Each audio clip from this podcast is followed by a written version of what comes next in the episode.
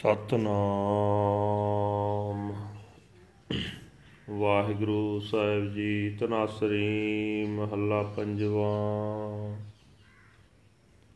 ਕਾਰ ਬਾਰ ਮਾ ਏਕ ਓੰਕਾਰ, ਸਤਿਗੁਰ ਪ੍ਰਸਾਦ।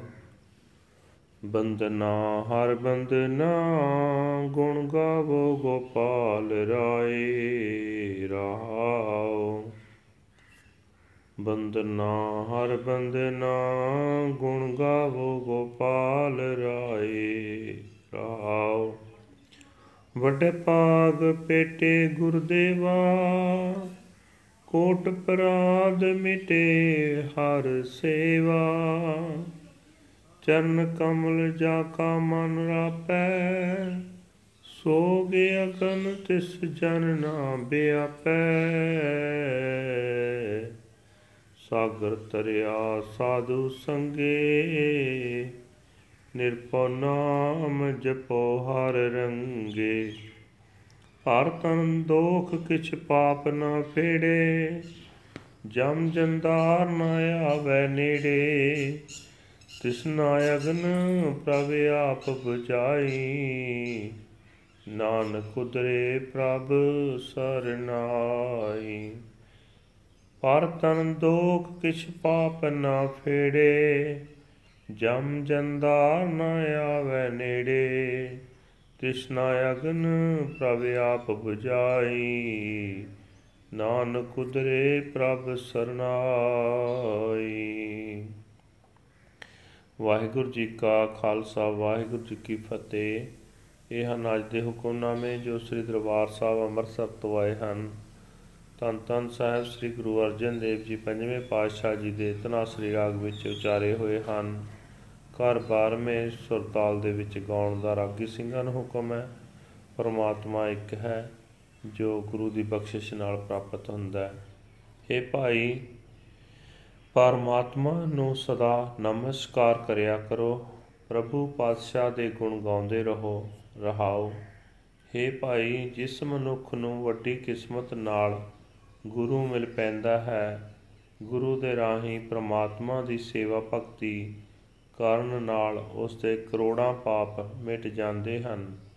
ਇਹ ਭਾਈ, ਜਿਸ ਮਨੁੱਖ ਦਾ ਮਨ ਪਰਮਾਤਮਾ ਦੇ ਸੋਹਣੇ ਚਰਨਾਂ ਦੇ ਪ੍ਰੇਮ ਰੰਗ ਵਿੱਚ ਰੰਗਿਆ ਜਾਂਦਾ ਹੈ, ਉਸ ਮਨੁੱਖ ਉੱਤੇ ਚਿੰਤਾ ਦੀ ਅੱਗ ਜੋਰ ਨਹੀਂ ਪਾ ਸਕਦੀ। ਇਹ ਭਾਈ, ਪ੍ਰੇਮ ਨਾਲ ਨਿਰਭਉ ਪ੍ਰਭੂ ਦਾ ਨਾਮ ਜਪਿਆ ਕਰੋ। ਗੁਰੂ ਦੀ ਸੰਗਤ ਵਿੱਚ ਨਾਮ ਜਪਣ ਦੀ ਬਰਕਤ ਨਾਲ ਸੰਸਾਰ ਸਮੁੰਦਰ ਤੋਂ ਪਾਰ ਲੰਘ ਜਾਈਦਾ ਹੈ। हे ਭਾਈ, ਸਿਮਰਨ ਦਾ ਸਦਕਾ ਪਰਾਏ ਧਨ ਆਦਿਕ ਦੇ ਕੋਈ ਐਬ ਪਾਪ ਮੰਦੇ ਕਰਮ ਨਹੀਂ ਹੁੰਦੇ। ਭਿਆਨਕ ਜਮ ਦੀ ਵੀ ਨੇੜੇ ਨਹੀਂ ਟੁਕਦਾ ਮੌਤ ਦਾ ਡਰ ਨਹੀਂ ਵਿਆਪਦਾ। ਆਤਮਕ ਮੌਤ ਨੇੜੇ ਨਹੀਂ ਆਉਂਦੀ। ਇਹ ਭਾਈ ਜਿਹੜੇ ਮਨੁੱਖ ਪ੍ਰਭੂ ਦੇ ਗੁਣ ਗਾਉਂਦੇ ਹਨ, ਉਹਨਾਂ ਦੀ ਤ੍ਰਿਸ਼ਨਾ ਦੀ ਅੱਗ ਪ੍ਰਭੂ ਨੇ ਆਪ ਬੁਝਾ ਦਿੱਤੀ ਹੈ। ਇਹ ਨਾਨਕ ਪ੍ਰਭੂ ਦੀ ਸ਼ਰਨ ਪੈ ਕੇ ਅਨੇਕਾਂ ਜੀਵ ਤ੍ਰਿਸ਼ਨਾ ਦੀ ਅੱਗ ਵਿੱਚੋਂ ਬਚ ਨਿਕਲਦੇ ਹਨ।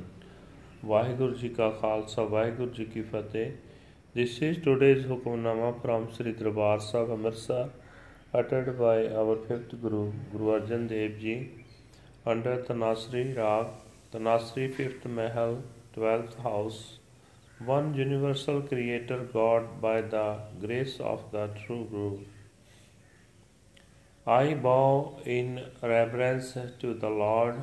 I bow in reverence. I sing the glorious praises of the Lord my King. Pause. By great good fortune, one meets the divine Guru.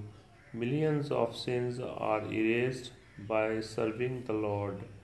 One whose mind is imbued with the Lord's lotus feet is not afflicted by the fire of sorrow. He crosses over the world ocean in the Sat Sangat, the company of the holy. he chants the name of the fearless Lord and is imbued with the Lord's love.